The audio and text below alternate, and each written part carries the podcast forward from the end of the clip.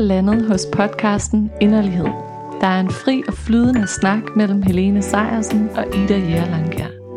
Vi deler ærligt, hvad vi har på hjerte, både stort og småt. Det er så dejligt, du er her. Velkommen ind.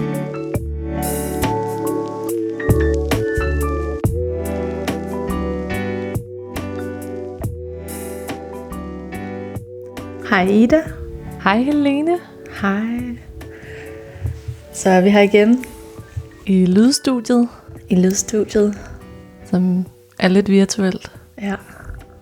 Og hver vores del af, af Sjælland. Ja, Ja. det må man sige. Det Mm. er godt nok smart, at man kan det. Det er helt vildt. Det er en gave. Mm. Det er en kæmpe gave, at vi kan gøre det på den her måde, og så det bliver ja, lidt en øh, telefonsamtale, Mm. Bare på en meget moderne måde. Præcis. Og vi kan invitere lytterne med. Ja, så velkommen til dig, der lytter med. Ja. Dejligt, du er her. Mm. Vi har totalt glædet os til at... Nu, nu snakker jeg lige på vores begges vegne, men øh, Mhm. vi har totalt glædet os til at, at snakke om et øh, spændende emne i dag, som vi øh, som har kriblet i os noget tid. Øhm, så det vi jo øh, denne her episode skal handle om, det er traumer og epigenetik.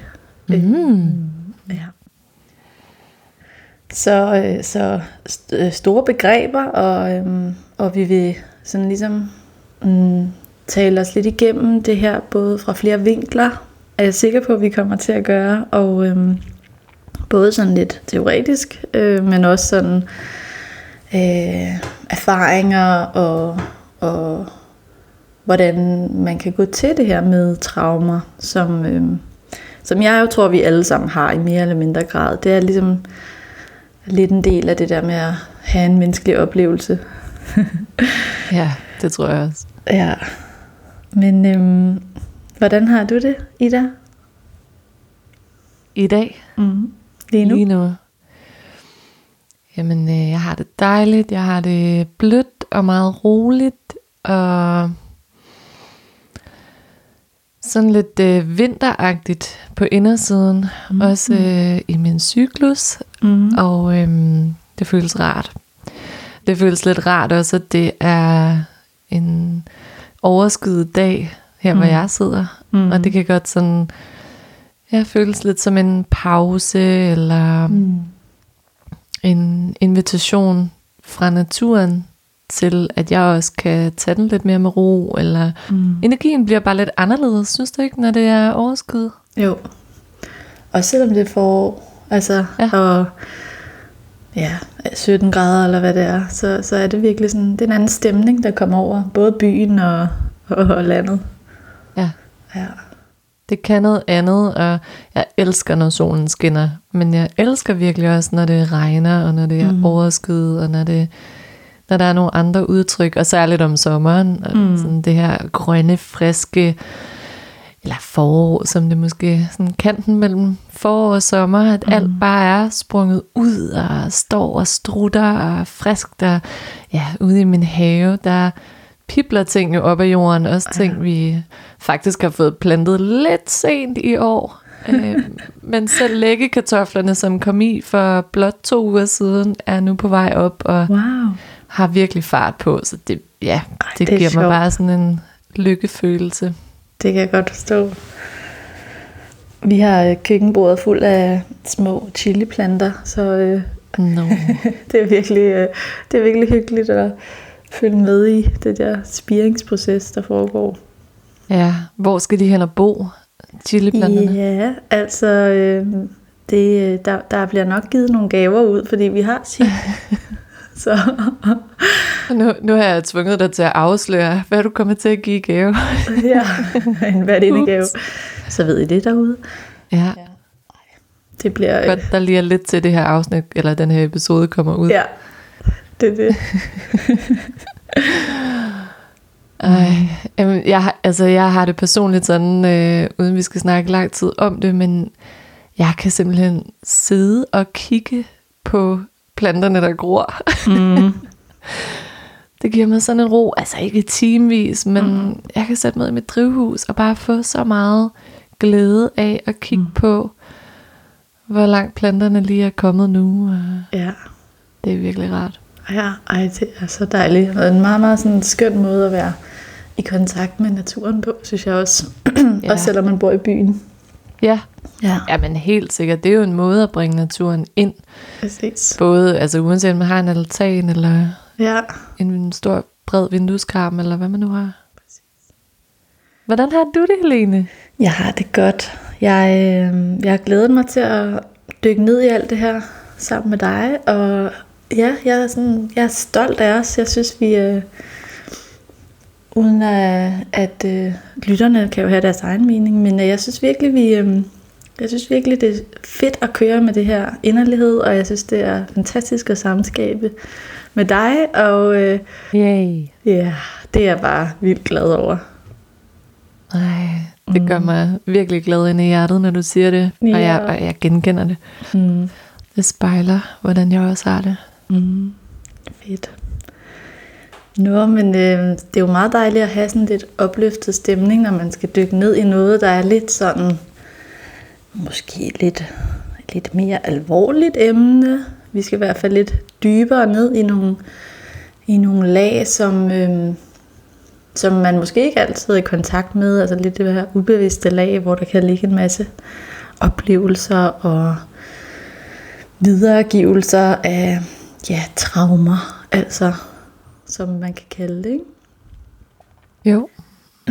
Men jeg kunne godt tænke mig sådan at indlede et spørgsmål til dig, Ida, med sådan, hvad, hvad er din erfaring øhm, med det her med at arbejde med traumer, og hvad er noget af det, som du, det kan både være ja, levet erfaring, men også måske sådan mere fra et sådan fagligt perspektiv, øhm, synes er vigtigt at, at være opmærksom på eller have med, når man skal kigge på nogle af de her uforløste traumer.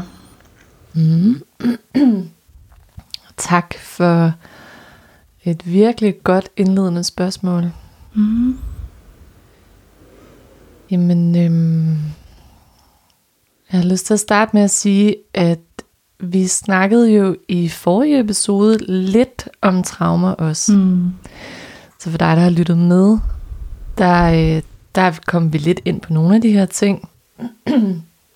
og øh, i dag, der, der er planen, at vi vil tilgå det lidt fra en anden vinkel. Så jeg synes også, det, det her indledende spørgsmål er rigtig spændende, fordi mm. det ligesom tager os i en anden retning, og også i en erfaringsbaseret retning. Mm. Og jeg kan også godt lide at starte med, hvad er vores egne erfaringer. Øhm, Mm.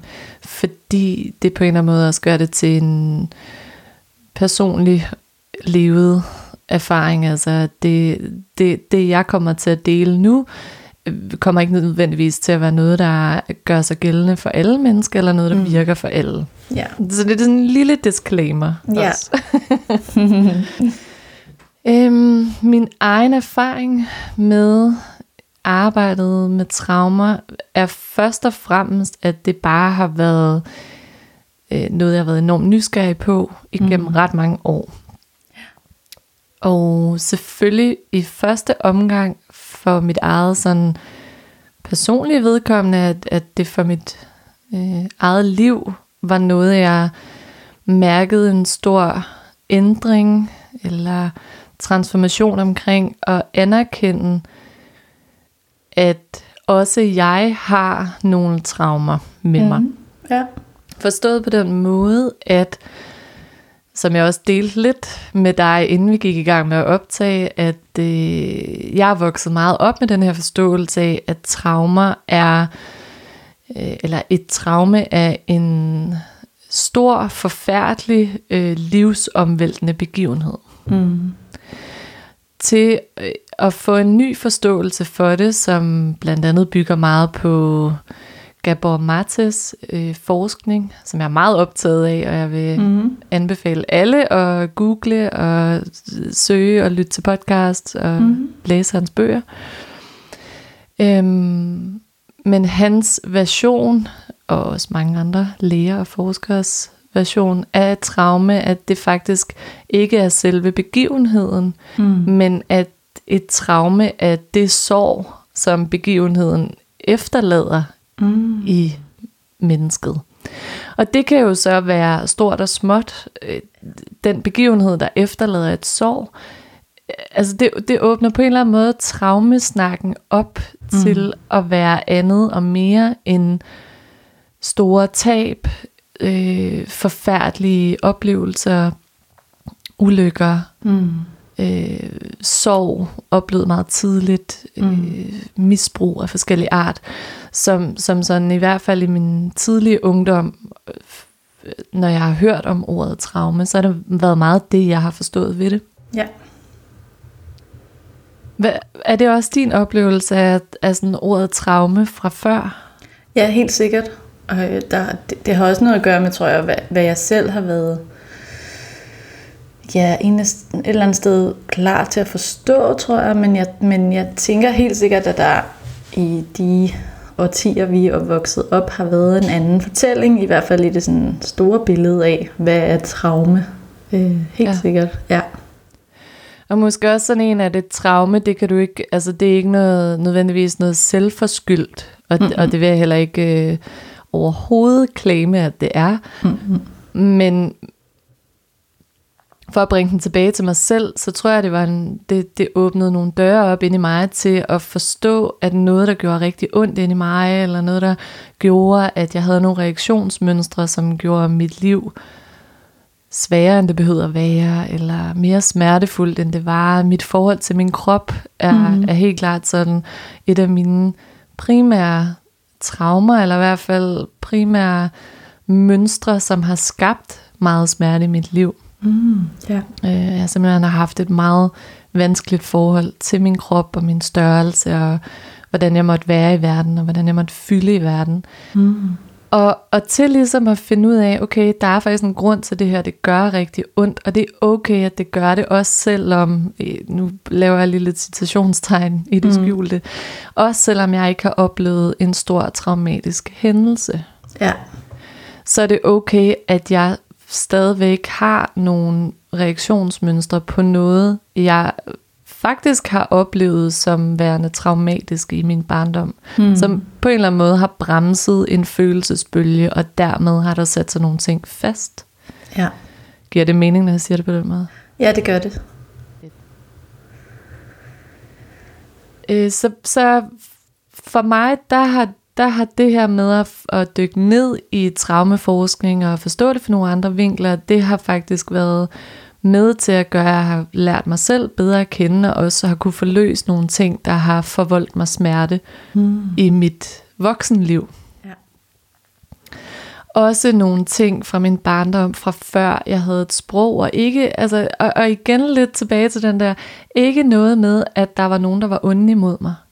Det er ikke fordi, at der var nogen, at, at mine forældre var dårlige forældre eller onde mm-hmm. forældre. Øh, det er ikke der, traumet kommer fra, men der har været nogle for eksempel følelsesbølger, eller nogle følelser, jeg ikke har lært at udtrykke, mm. for eksempel vrede, ja. Øh, som så har gjort, at det har været sværere for mig som voksen at sætte grænser.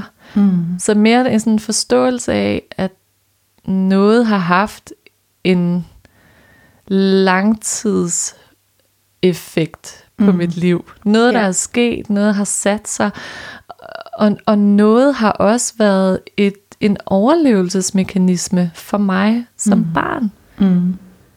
som, som har tjent mig godt på det tidspunkt.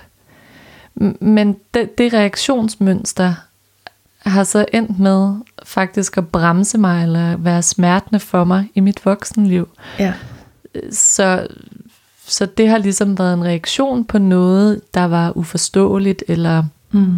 for overvældende, eller mm.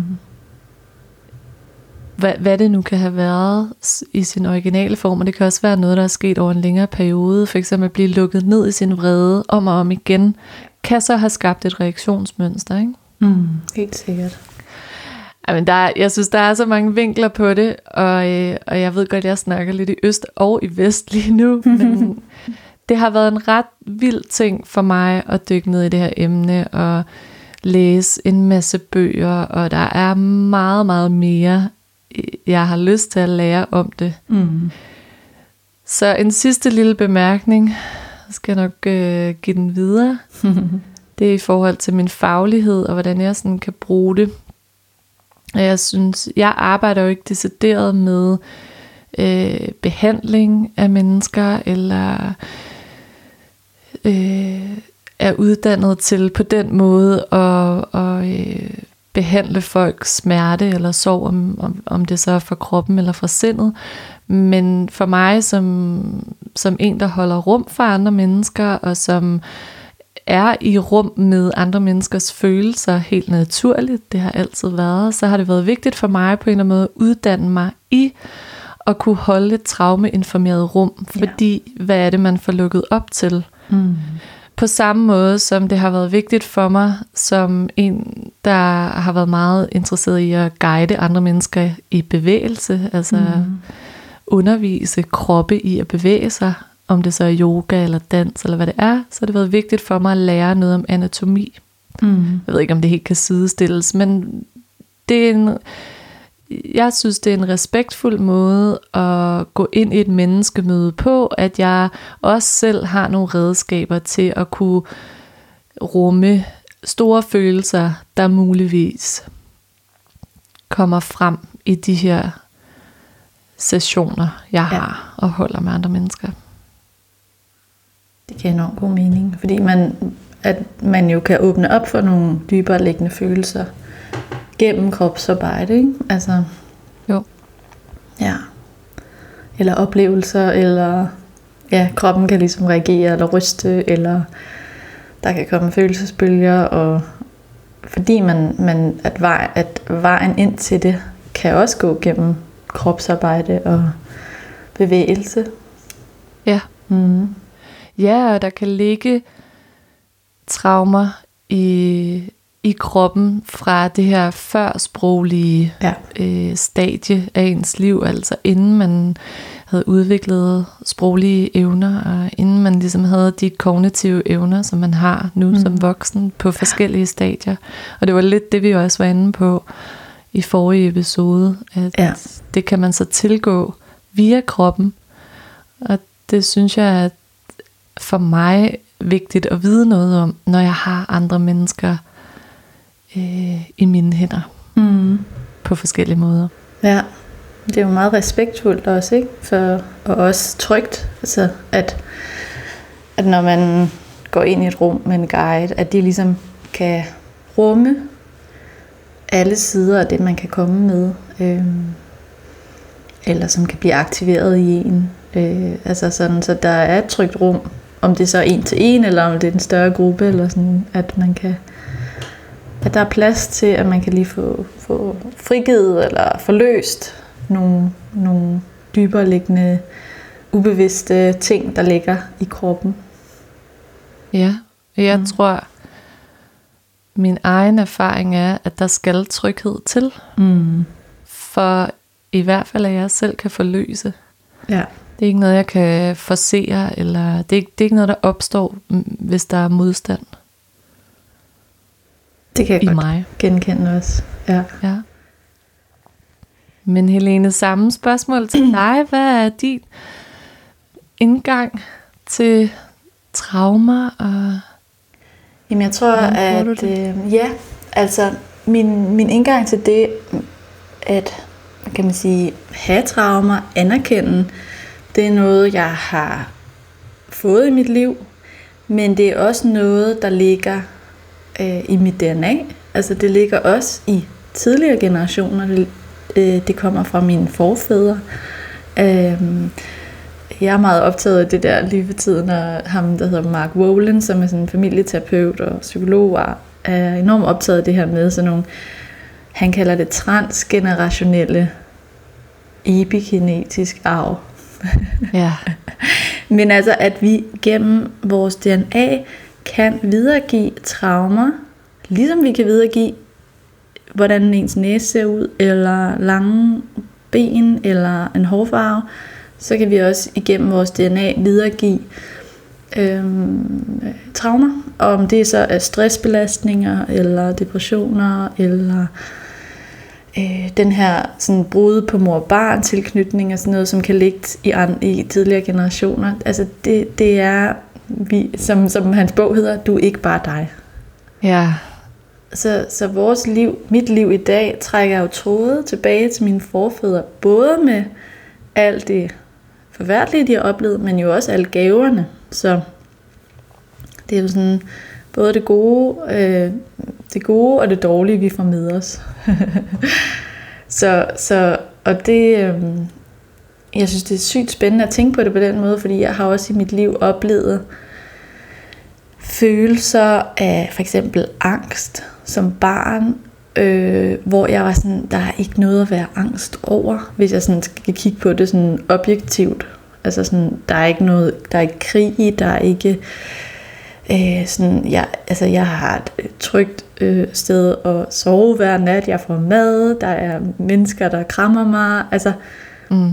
der er ikke sådan en grund til at have den der dybe angst, når du er en pige på ni år. Altså sådan, og det er der jo mange mennesker i vores, vores øh, del af verden, der oplever rigtig mange, øh, som faktisk lider rigtig meget i forhold til stress og depression og angst og altså alle de her sådan psykiske ting.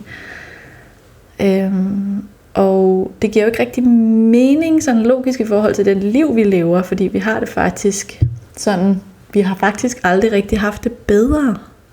Nej. altså i den verden, den del af verden, vi lever i her i Danmark, altså det er meget trygt.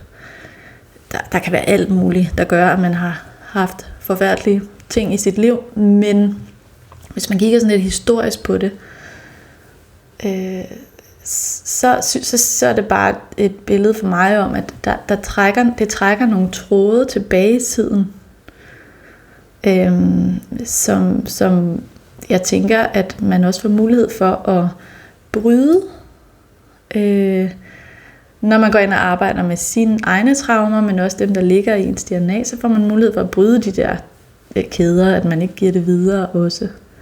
Ja. Men altså, der, det skal ikke være sådan noget skyld og skam. Det er slet ikke det. Altså det her, det handler bare om genetik, eller sådan. Ja, jeg elsker, at du lige laver den øhm, adskillelse. Mm. Og også måske har jeg lyst til at sige, nej, der er nemlig ikke skyld og skam, men mm-hmm. derfor kan der stadigvæk godt være tale om at tage ansvar. Præcis. Og at man ikke, der, jeg tror for nogle mennesker kan det ord klinge så negativt. Mm. Og, det, og det forstår jeg fuldstændig. Mm. Øhm, men at der også er faktisk en gigantisk styrke over, ja. øh, og, og en kærlighed over at tage ansvar for sig selv, mm. øh, det man oplever. Øh, hvis man for eksempel oplever angst, mm. så at prøve at finde ud af, mm, kan jeg forløse det på en eller anden måde? Altså mm. kan jeg skabe en, en øget tryghed mm. i mig? Og, og kan jeg tage ansvar for, at det ikke bare behøver at være sådan? Eller kan jeg dykke ned i, hvad det er for nogle ja. transgenerationelle øh, traumer, der, der ligger i mm. min linje? uden at man behøver at føle sig skamfuld over, hvad der ligger i de her historier. Men det er jo, netop, det er jo nemmere sagt end gjort. Men jeg ja. synes, det er vigtigt at skelne imellem de ja, ting. Ja, det er faktisk ret vigtigt, fordi det, mm, det er jo der, hvor det altså, jo ikke er personligt. altså, det er det. Det er jo egentlig, vi, vi er jo bare en eller anden samlet dyreflok her på jorden, ikke? Altså, og øhm, det er så åbenbart sådan, det fungerer og, og der er det jo så netop det her med, vil jeg, tage, vil jeg tage det ansvar på mig, at jeg bryder de her kæder, eller de her tråde. Øhm, og sådan er det jo også, at man ligesom, hvis man kigger på det lidt mere sådan energetisk, så når jeg arbejder med mig selv, så skaber jeg ikke bare frihed for mig selv, men også tilbage i generationer, og også frem i generationer. Ja. Så der er sådan og det kan vi godt føle som, åh, det er et stort ansvar, som du siger, den gider man det. For mig er det bare sådan så powerful. Altså det er bare sådan pure power, jeg kan være med til at skabe mit eget liv. Altså, yeah. Så der er sådan meget, øhm, synes, der er meget sådan skaberkraft i det. Der er meget sådan, jeg kan handle. Jeg kan, jeg kan være med til at ændre på nogle ting. Sådan så alt ikke bare er givet for mig. Ja. Og så er der jo masser af ting, som er sindssygt svære, og man ikke kan have, man måske ikke har det overskud til at tage det, fordi det kræver jo ressourcer at gå ind og dykke ned i traumer, og mm, altså sådan, det der med, når man er i en periode, hvor man dykker dybt i en masse gamle, gamle, gamle ting, kan også være enormt tungt. Øhm, ja. Ja, jeg får også sådan lyst til at spørge dig, tror du, at det måske er en af grundene til, at der er meget fokus på traumer? Selvfølgelig er der også det her med, at der er foregået en masse forskning, og vi bliver hele tiden klogere, mm. og vi gør os en masse erfaringer, men nu siger du det her med, at der for eksempel er mange i denne her del af verden, der oplever en øget fornemmelse af angst. Mm. Sådan en, en nærmest kvælende form for angst, eller ja. Ja, uden at vi skal komme meget ind på diagnoser, men at der også øh, er sådan en, et øget fokus på, at der er mange diagnoser, både hos børn og hos voksne. Ja. At der også måske er en grund til, at det er nu, mm. det kommer frem, og det er Ja. nu, vi kan kigge på det. Er, det. er det fordi, at der er ressourcer? Er det fordi, at vi aldrig har haft det bedre, quote unquote? Jamen måske faktisk ikke, og der er jo også noget med altså bevidsthed, ikke? Altså det her med øh, øh, hvor- meget øh, vil man også dykke ned i det, ligesom du også siger, ikke? Sådan, du har haft en nysgerrighed på at dykke ned i de her ting og skabe mere bevidsthed, mere forståelse for, hvordan fungerer det her, og Mm. hvad, hvad er der aktiveret i mig, og øhm, og hvis man altså der, der, der sker jo også en evolution på jorden i forhold til øhm, os mennesker. Altså, at vi kan rumme mere, øh, forstå mere, og det er jo ikke sådan, at men, men vi kan jo se det bare på, at der engang var hulemennesker, ikke? Eller sådan. Mm. Så er der jo sket enormt meget med hjernen, og med hvordan vi lever, og hvordan vi skaber et liv for os selv, og øh, opfindelser og alt det her, ikke? Altså nu er det måske mere, at vi øh, lader bevidstheden udvide sig Ja. frem for øh, industrien, Ja, eller hvad man nu har kunnet Ja, fokusere præcis. på før. Ja. præcis. Eller den mekaniske krop, Ja, som vi var mere inde på i forrige episode. ja. Mm. Så man, altså, det er jo også det, man siger med sådan, de nye, de nye generationer, de nye børn, der kommer til jorden. Altså hvis man er meget inde i det her spirituelle, så siger man jo, at det er nogle børn, der kan kommer med meget mere lys Mm. og, og også bevidsthed. Og det, er jo, det skal man jo, der jo ligger også ansvar i det, ikke? Men, men øhm, ja. Måske også nogle sanseapparater, Mm. der kan føles mere fintunede end deres forældres eller end generationerne før på en Ja. eller anden måde. Mm. Og det hele er jo vigtigt, ikke? Altså fordi Jo. øh,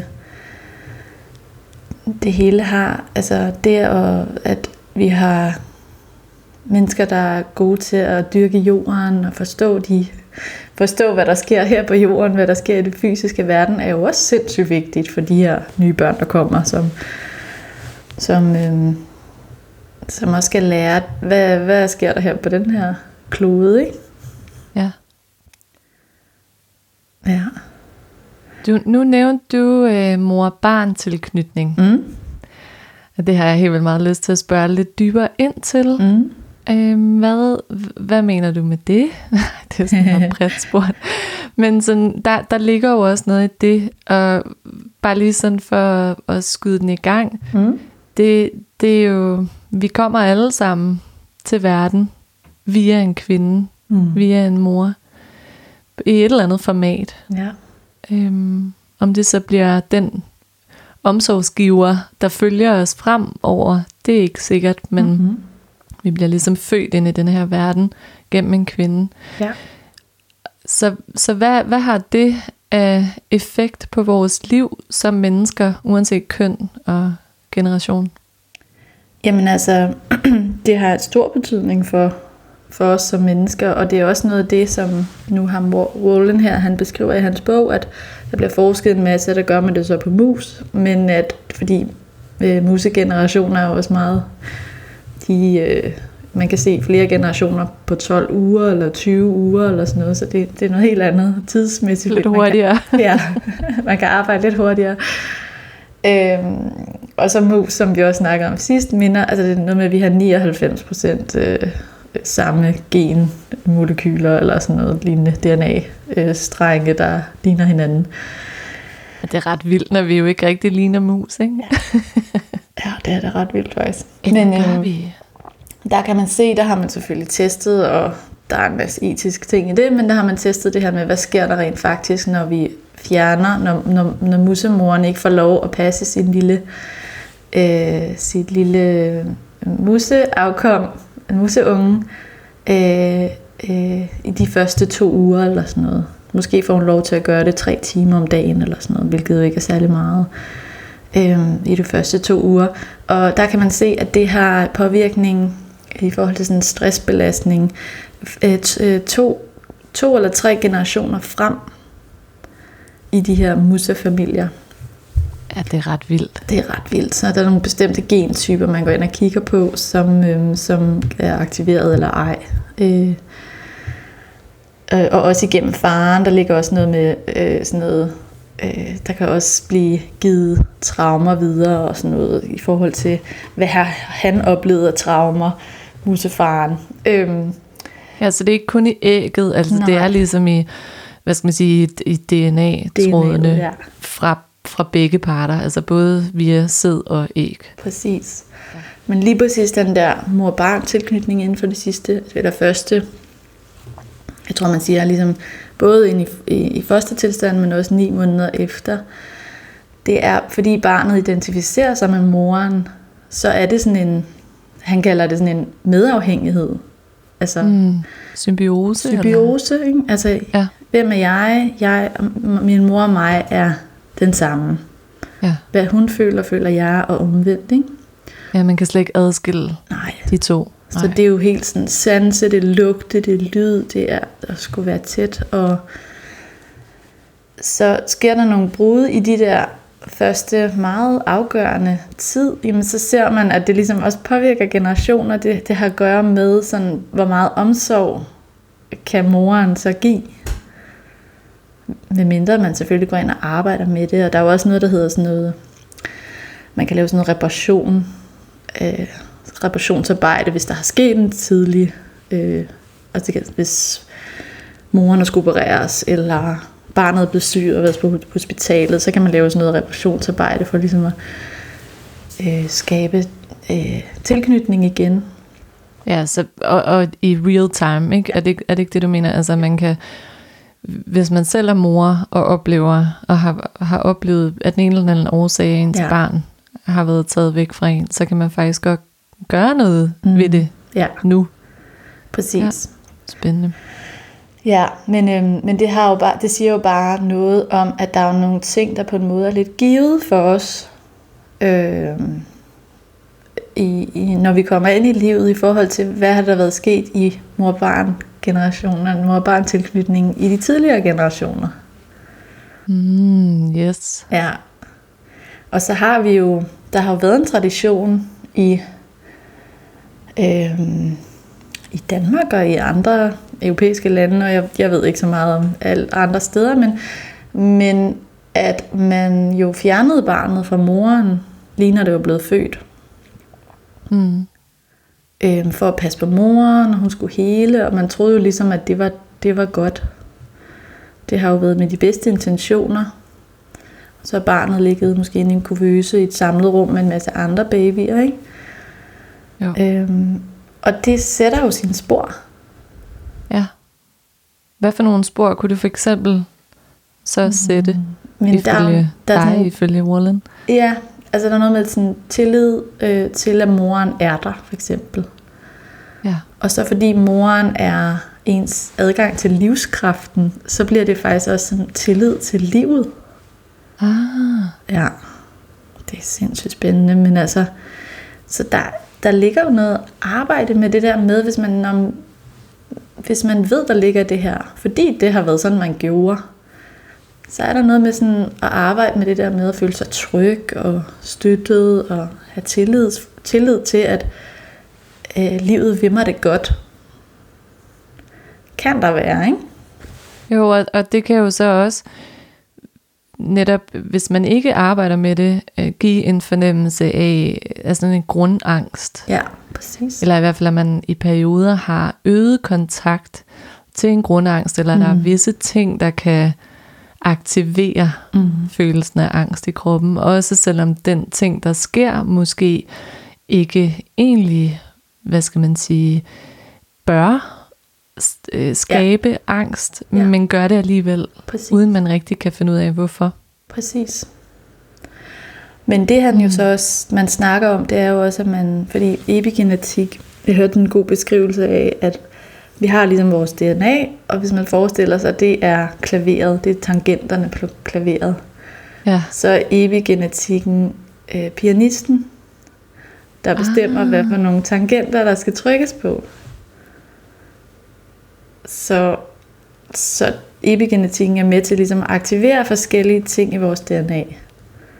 Så derfor kan vi også godt faktisk gå ind og arbejde med vores epigenetik. Hvad er det for nogle ting, der bliver aktiveret i os? Så det er jo bare sygt spændende, og det, der, der nævner han sådan noget for eksempel som meditation og det her med øhm, ja, terapi af forskellige arter. Ikke?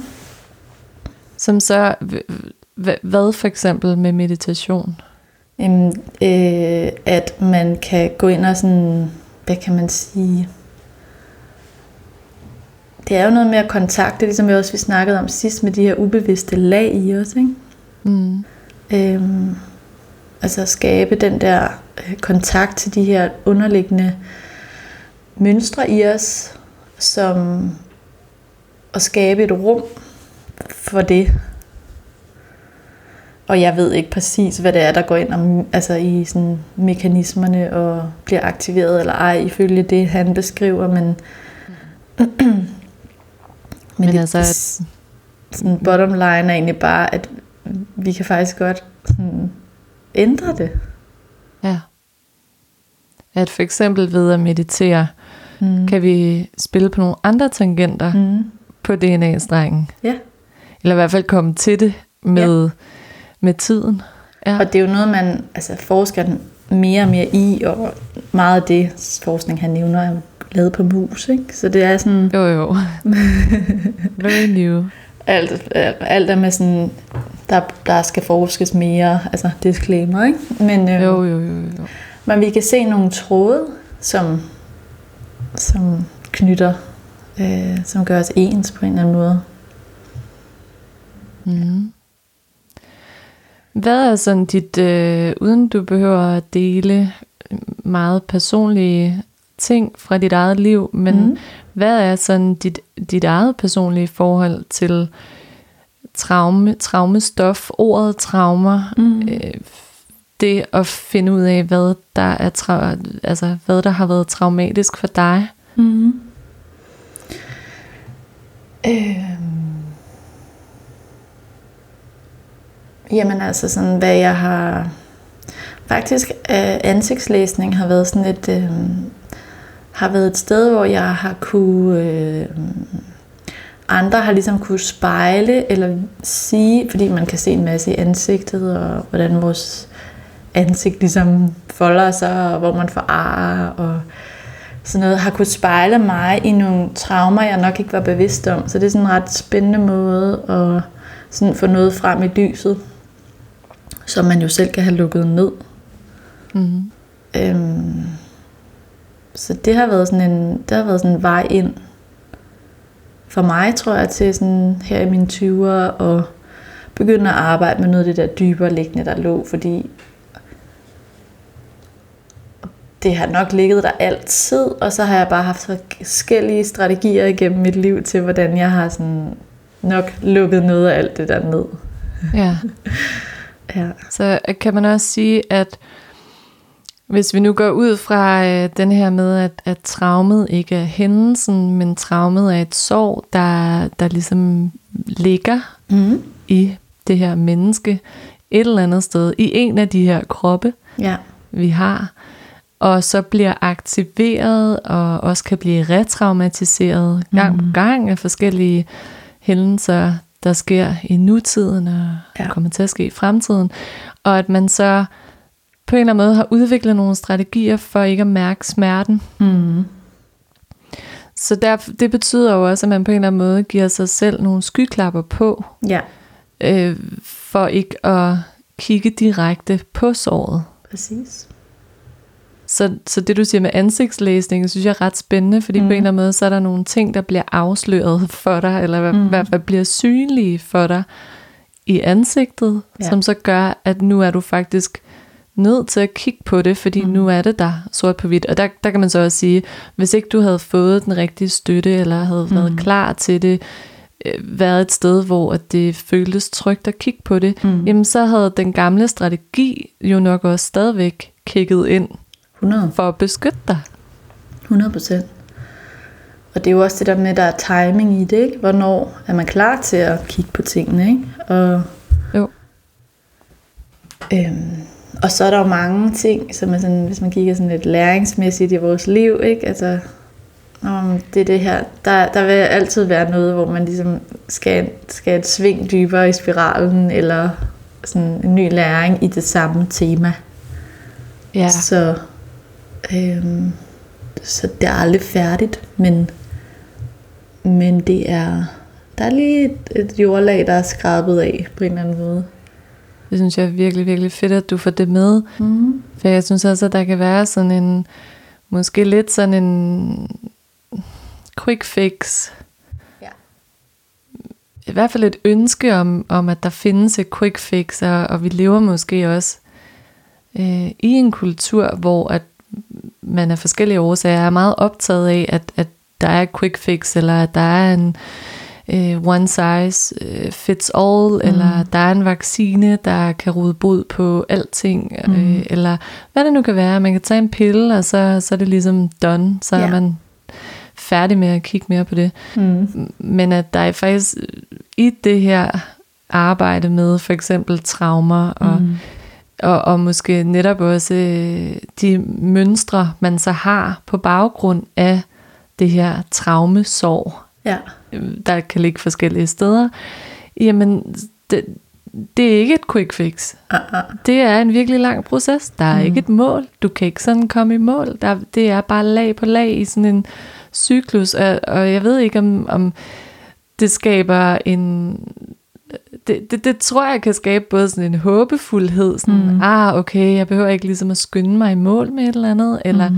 eller også sådan en, nå, pyha, så er, det, så er det derfor, jeg ikke er, hvad skal man sige, kommet længere. Eller, øh, Nå, det er derfor, det her emne bliver ved med at vende tilbage i mit liv om og om igen. Ja. Og så kan man have en medfølelse med, ja, selvfølgelig gør det det, fordi Ja. det er bare et løg, og jeg skræller bare de her lag af. Ja. Og, ah, okay, nå, men jeg, jeg er klar til en tur mere i den her spiral Mm. ikke, med det her emne. Der var du igen.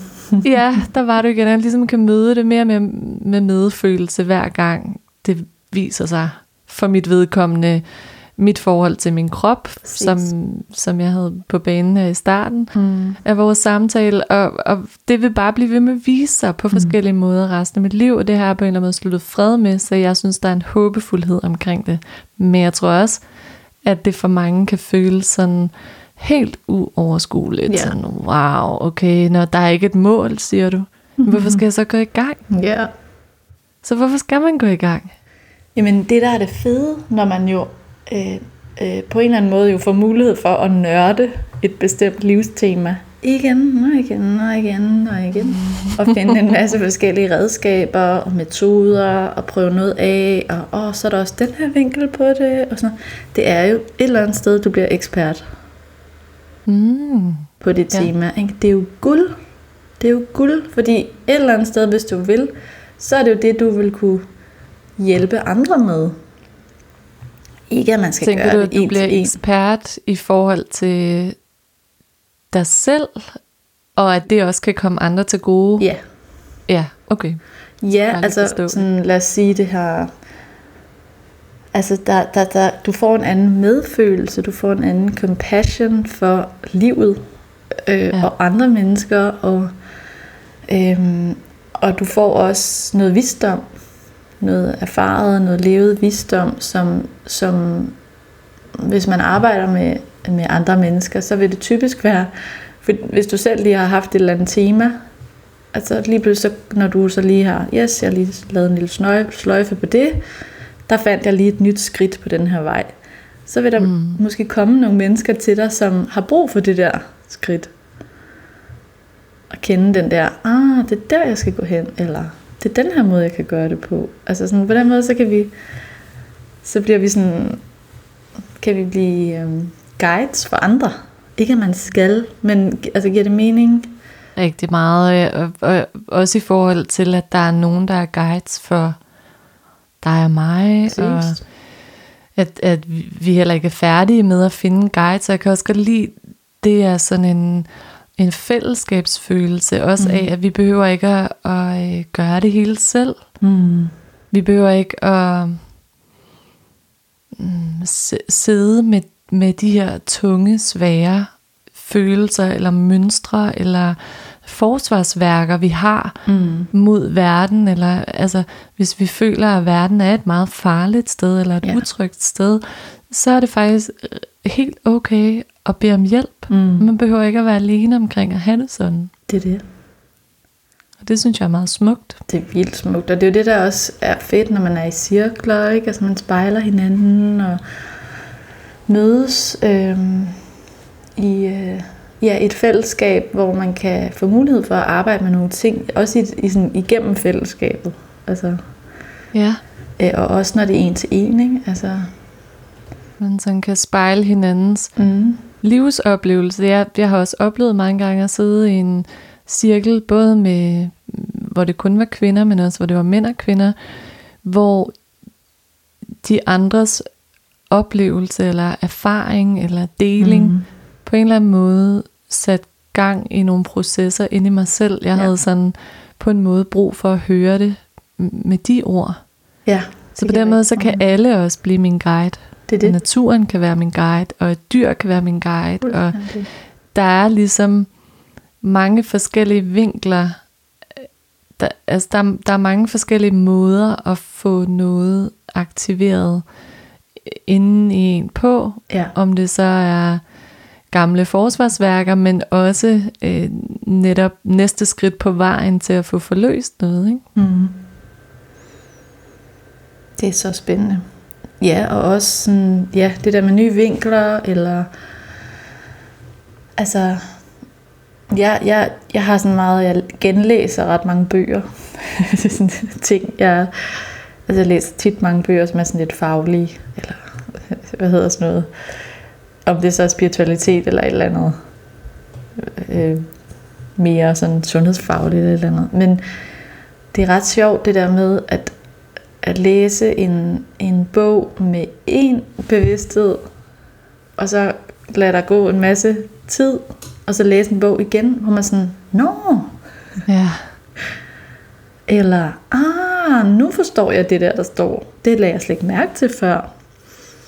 Eller lige præcis det der med, at du møder en person, som siger noget på en måde, som er sådan, nå ja, og så er du sådan på en eller anden måde klar til at forstå det på en ny vinkel, eller Ja, det vækker sådan en sandhed inde i en selv. Ja. Noget, noget, man måske allerede godt ved, eller præcis. n- der ligger et frø derinde Ja, til den indsigt. Altså, det ikke er noget, der sådan bliver påduttet en mm-hmm. udefra, men, men at det faktisk krævede den der ting udefra, f- for at vække det på samme måde, som når et frø ligger nede i jorden. Så Mm. for at det kan spire op, så skal det ligesom have nogle rette forhold, eller Mm.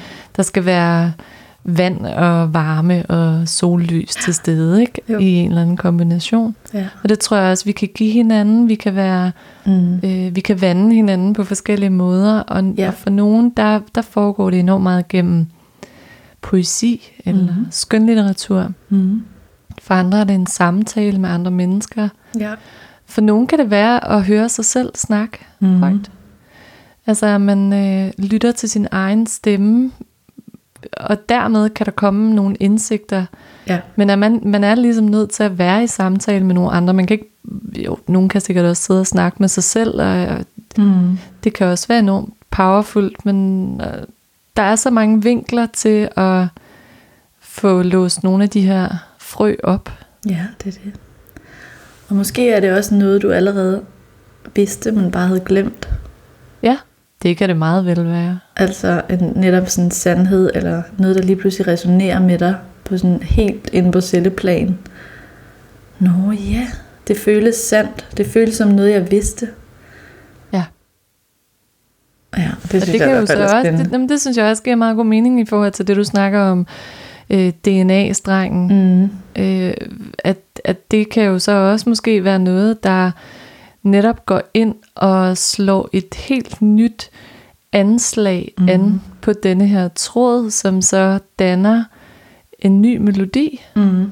som, som subtilt eller ikke kan have en eller anden effekt på din vej fremad. Altså at det faktisk vil gøre, at klaveret lyder anderledes, eller melodien lyder anderledes, som jo så på en eller anden måde er en metafor for Mhm. mm. dit liv, ikke? Jo.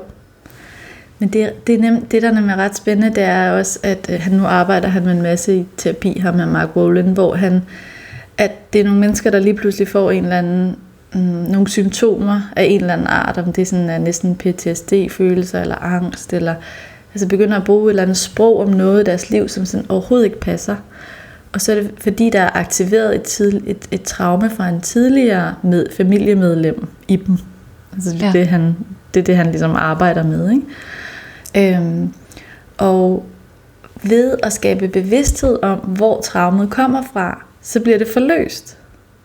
Ah, Så der er sådan noget med, at det der, fordi nu er vi i en tid, hvor, hvor der er mange ting, der ikke er lige så tabuiseret at snakke om, som det bare var for 20 år siden. Ikke? mm. Men prøv at tænke på, for 100 år siden, der var eddermame ikke meget, der blev gemt hemmeligt inde i, øh, altså, inde i menneskerne. Eller sådan, der var mange, virkelig mange ting, man ikke måtte snakke om. Og mm. nogle af de der hemmeligheder kan vi faktisk også sådan øh, give videre, fordi det sætter sig på alle mulige måder i kroppen. Øh, så det er bare sindssygt spændende i forhold til det der med, at der er, der er noget, der skal ses. Der er noget, der skal belyses. Og det er det, der forløser det. ja. Det synes jeg er virkelig spændende.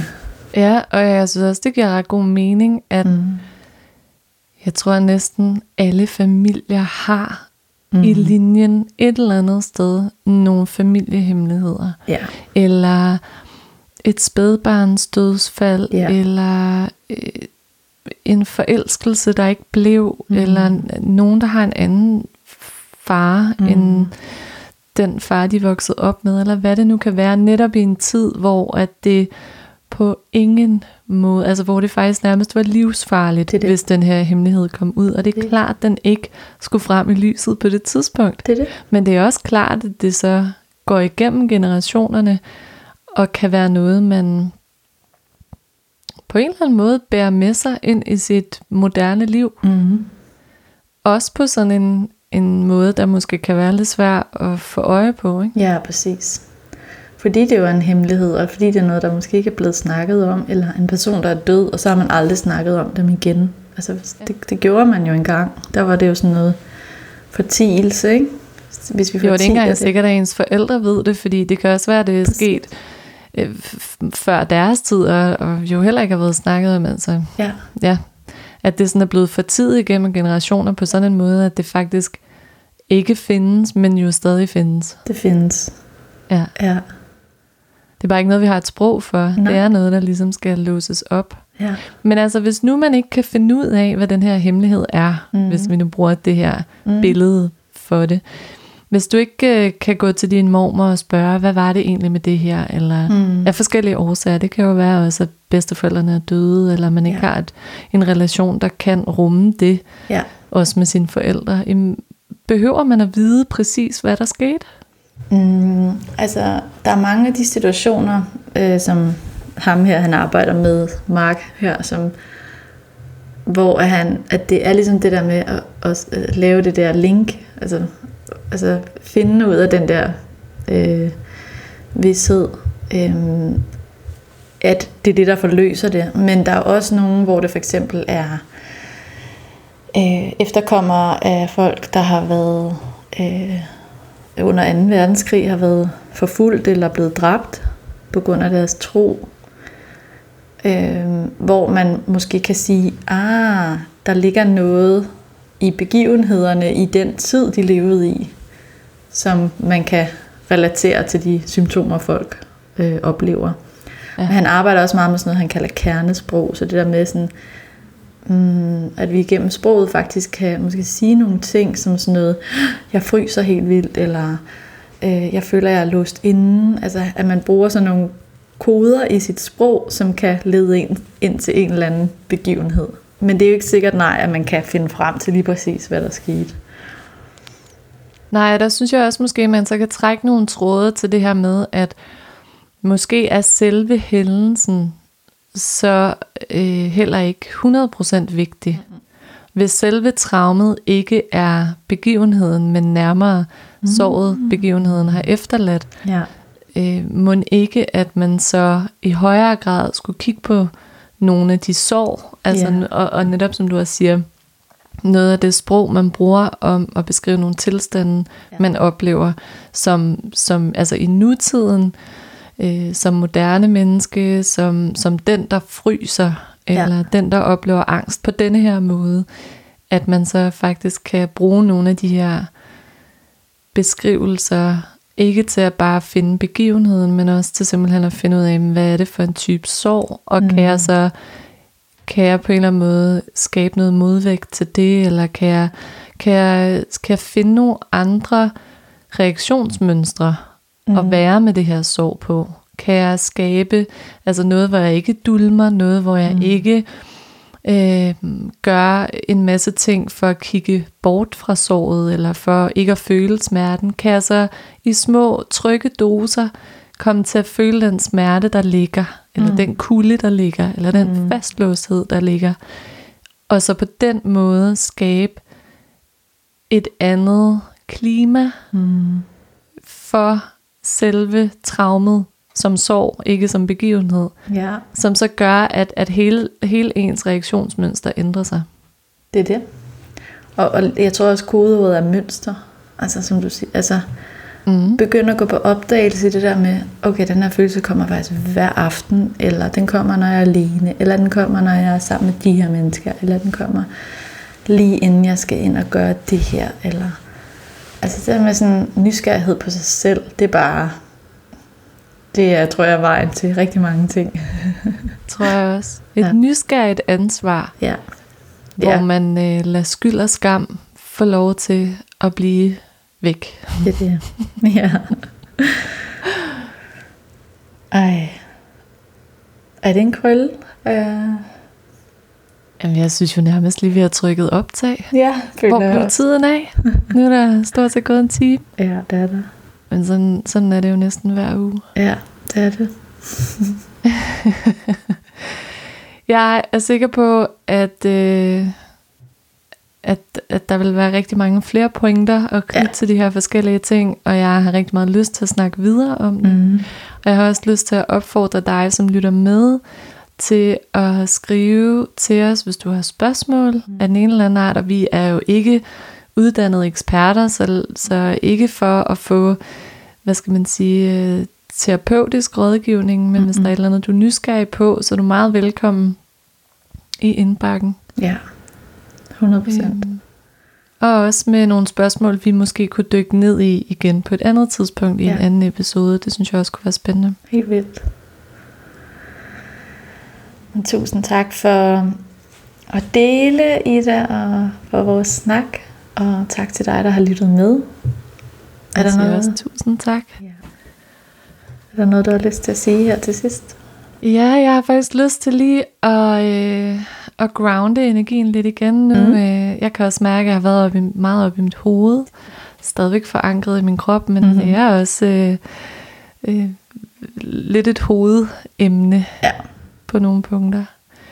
Så øh, Jeg har lige lyst til at guide tre dybe vejrtrækninger Mm. og runde af på. Så dig, der lytter med, hvis du har mulighed for det, så kan du lade dine øjne glide i. Og ellers så kan du lige blive sådan lidt mildere i dit blik. Lige mærke der, hvor din krop rører ved noget andet. Der, hvor huden rører ved tøjet. Det kan være, du bliver opmærksom på, hvordan din vejrtrækning bevæger sig ind og ud gennem din krop lige nu. Og så kan du i dit eget tempo invitere vejrtrækningen dybere, og så tage tre dybe, fulde, hele vejrtrækninger.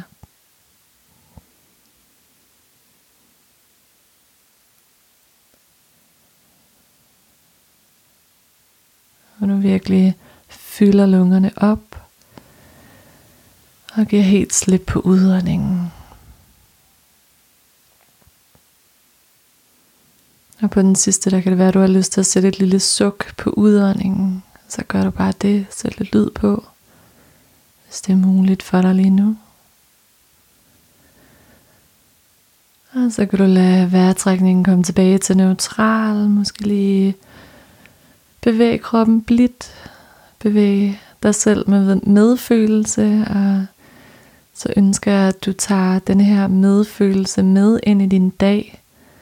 Også i forhold til, hvad der ligger af traumer og oplevelser og hændelser og hvad end du har med i din DNA-pakke. Mm. Ja. Så dejligt. Mm. Tak for i dag. Tak for i dag.